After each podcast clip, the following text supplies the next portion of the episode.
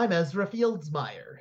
And I'm Marty Harding, and welcome back to another episode of Animation and Beyond. Yes, and on this episode, in honor of its anniversary, we're talking about the Disney classic in which we all know as Sleeping Beauty. That's right. A very interesting story with a lot of history that was made into a very successful early Disney movie. So, we're going to talk about Sleeping Beauty, and we're also going to talk about one of the incredible actresses who played a key role in the live action remake of Sleeping Beauty. Yeah. Angelina Jolie. Who's the star of the film Maleficent and its sequel, Maleficent Mistress of Evil, which came out in 2014 and 2019, respectively, and was retold the story, but on the from the villain's point of view. That's right. It's one of the genres of Disney movies that is kind of giving a backstory to a classic Disney villain. So, similar to the movie Cruella, which talked about Cruella de Vil from 101 Dalmatians, Maleficent went way, way back to before Sleeping Beauty, before the animated one from the 1950s, and gave some context for Maleficent's, you know, evil ways. What did we learn about Maleficent in that movie, Ezra? From her youth, she was friends with Stefan before he became king. That's right, yeah. And I thought Angelina Jolie did a really, really good job portraying Maleficent as a more complex character in that movie. Don't you? Yeah, I think so, yeah. Did she win any awards, Ezra? I'm sure she did. I'm not, I don't know, but I guess because of the success of it at the box office, pretty successful, even though the critical response was mixed. Gotcha. And I know that people who watched Maleficent were pretty stunned by the animation. It had a lot of kind of mystical creatures and fantastical phenomena like magic and like creatures of the deep and lots of lights and you know fighting and magic and all of this stuff that requires a lot of imagination and i thought it was done really really well with the animation. It was beautiful and engaging and told the story well. What else has An- angelina been in? A lot of things. She's an award she's an award-winning actress. Mr and mrs smith eternals and the kung fu panda franchise. She was in kung fu panda? Yes. Who did she play in kung fu panda? Tigress the main of the Furious Five from those films. I did not know that. She was in Kung Fu Panda. That's awesome. She's also been in some of her older films Cyborg 2, Hackers, Girl Interrupted. She was in Lara Croft, Tomb Raider. Some of those movies were the movies that got her famous. She's also famous for being married to Brad Pitt, which helps. Yeah. Yeah, but she has an incredible acting career on her own, and they're a power couple for a reason. She's a talented actress, she's beautiful, and she's also known to be a pretty good person. Yeah. I also know that she had an actor father, Jon Voight. I think they were in a movie together in the 1980s, and that was her first ever movie. Mm-hmm. Great. And then tonight we also wanted to do a song feature on one of the songs that is in the Sleeping Beauty movie. What song is that, Ezra? It's one of Disney's most iconic songs of all time. Once Upon a Dream. Care to sing a little bit for us, Ezra? I know, yeah, why walk with you once upon a dream. Beautiful. How would you describe that song, Ezra? Beautiful, romantic, heartwarming, kind of enchanting. Yes, magical and make about dreams coming true. Yeah, it has this kind of ambient mysticism to it where it kind of floats. And that's partially because it's an old song, so it has that quality of not being super sharp, but when you hear this song, it feels like a fairy tale song. It feels like a romantic song because it's in the romantic part of Sleeping Beauty, right? Actually, what is happening in this exact scene where they where this song is played, Ezra? Aurora goes into the forest and meets Prince Philip for the first time and instantly falls in love with him. Okay, yeah. So it is at a romantic part of the movie. And I know that Lana Del Rey did a cover of it for Maleficent in 2014. Yes, Lana Del Rey, who's a popular pop slash alternative music artist. She did a very popular version of it. Yeah, that version is almost kind of spooky, I'd say. Yeah, I know. It kind of takes the dark undertones of the song and raises them up a bit. I think that song was released around Halloween, actually.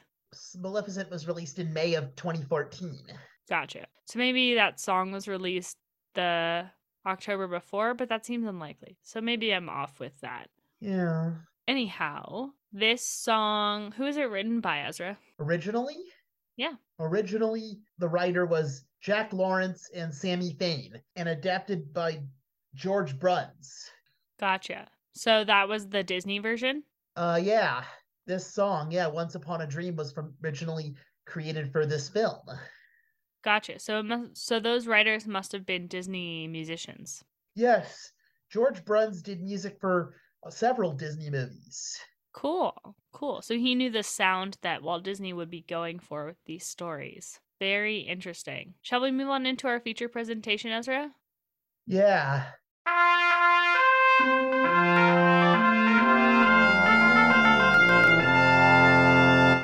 All right. So, Sleeping Beauty, the classic Disney film, I believe was the third animated Disney film. Is that right, Ezra? No, the third princess film. This was Disney's 16th animated motion picture. Third princess film. Right. And it's one of the most typical princess stories ever. Surrounds a young woman named Aurora who was cursed to sleep for a 100 years. Yes, but uh, by her 16th birthday, and by when she pricks her finger on a spinning wheel. That's right. And how can she be awoken from her slumber? By true love's kiss.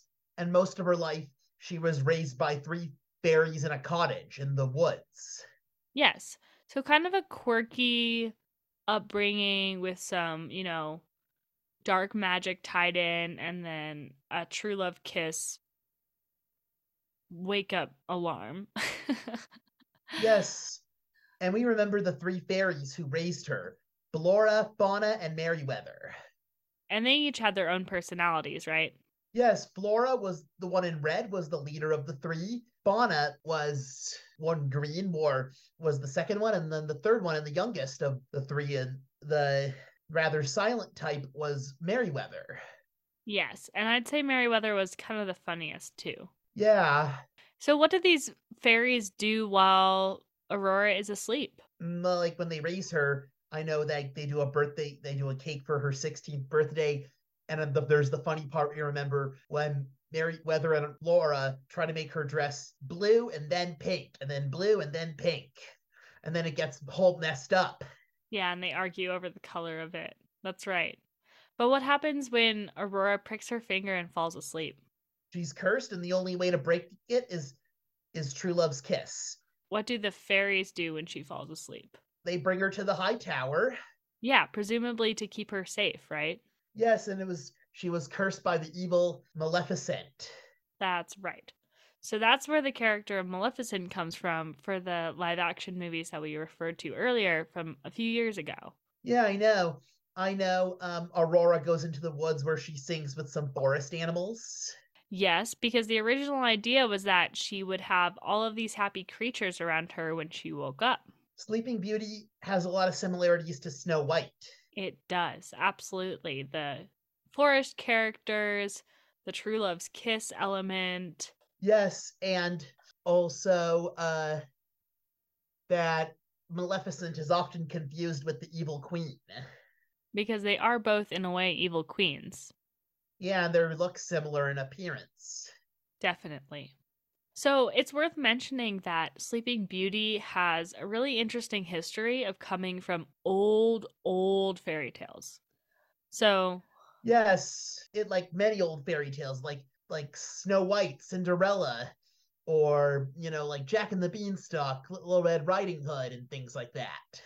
Yeah, definitely those that genre. And there was a version of it from the Brothers Grimm, of course. So they wrote a version that was based on another, I believe it was the French writer Perrault's story about a sleeping beauty and he kind of interpreted that from a different version and those early versions have a pretty different plot they involve a sleeping woman in the woods who then winds up having kids and the queen of the kingdom is angry about her children because the children's father is the king and there's all this drama around the children but none of the children plot points kind of take place in the Disney adaptation, do they? No, no. I know this is this fairy tale has been around for centuries. Yes, and with any fairy tale that old, it makes sense that there is a lot of, you know, changes over time. So we really like the version that it ends up with, that Disney ends up with. Yes, yes, interesting. I know a fun fact about it. This was Disney's last hand inked film before the studio switched to Xerox process, starting with 101 Dalmatians, which came out two years later. Oh, interesting. Xerox just being that they printed the ink? Yes, when there was newer, better technology to make these films. Gotcha. Yeah. And when it first came out, initially, the critical reaction was mixed. Yeah. But it also was not finan- initially financially successful either. But during its re releases, it was more financially successful and has since become one of the most artistically acclaimed Disney features ever produced and regarded as one of their greatest and most beloved. Definitely. I know the castle at Disneyland is the Sleeping Beauty Castle, but Disneyland, when Disneyland opened, the castle was opened, and that was four years before Disney produced Sleeping Beauty, which was undergoing production at the time. Interesting. So that that Disneyland attraction is just as old, almost. Yeah. Interesting. So, since this movie came out, there's definitely been some further criticism of the messaging because Sleeping Beauty is not a very powerful princess. She doesn't have a lot of personality. She's asleep most of the movie, so she doesn't have a lot of agency as a princess. And additionally, the idea that this woman can't really wake up until she receives a kiss from a man leaves some women not feeling very good about it, which I totally understand. Huh, interesting. Yeah. Yeah, because when you see a princess, you want her to, you know, be able to make choices in her own life. And you want her to be able ha- to have boundaries. And in this movie, we don't really see that because the prince just kind of comes up and kisses her. I see. Yeah. So, just something to think about when thinking about this story. We'd like to see a little bit more agency. I also know about Sleeping Beauty. As I was saying, this was Disney's last princess movie, until The Little Mermaid 30 years later. That's right. And there was a big difference between what I was just saying about Sleeping Beauty and the character of Ariel. And Ariel kind of represents how, in that time between, maybe Disney reevaluated what a princess could be. Yes, and showing how princesses seem to be a bit more feisty. Absolutely. I know that the three fairies were, were renamed in the both of the Maleficent movies. Oh, really? I didn't catch that. To what? To Flittle, Knotgrass, and Thistlewit. Wow, those are interesting names. They sound like plants, don't you think? Yeah, that's why their names were changed. I wonder if that's meant to make the vibe of this film more earthy. Interesting. I know that when you go into the Sleeping Beauty Castle at Disneyland, you go inside and it's kind of dark and it tells the story of Sleeping Beauty. Oh, really? Like on the screen? Well, kind of well when you're walking through and like the storybook and it tells Aurora's story. Oh, interesting. So you can experience it. Yeah. Cool. Anything else you want to say about the movie Sleeping Beauty, Ezra? It's one of Disney's most famous films we all know, and Aurora is one of Disney's most famous princesses and is, of course, a member of the Disney Princess franchise. Definitely. Oh, and I forgot, I had a fun fact. The woman who voiced Aurora. Yeah, Mary Costa. Yes, she's the last living original voice actress from one of the original princesses. Because the original actress who voiced Snow White died in the 90s, and the original voice of Cinderella died in 2010. But when Aurora did appear in Ralph Breaks the Internet, she wasn't voiced by Mary Costa. She was voiced by a different person.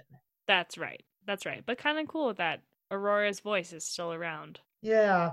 Great. Let's wrap up our feature presentation because we have to answer our trivia question from two weeks ago.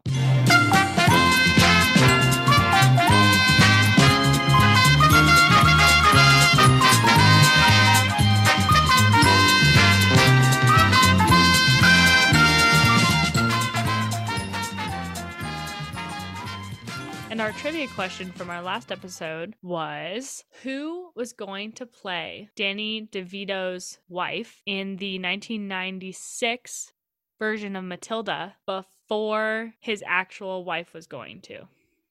It was going to be Miriam Margolyes. And who's Miriam Margolyes? She's an English Australian actress, writer, and political activist and television personality. She what has she been in? James and the Giant Peach, Mulan, Babe, uh, Legend of the Guardians, The Owls of Ga'Hoole, I think one of the Harry Potter movies, and Early Man, and many others.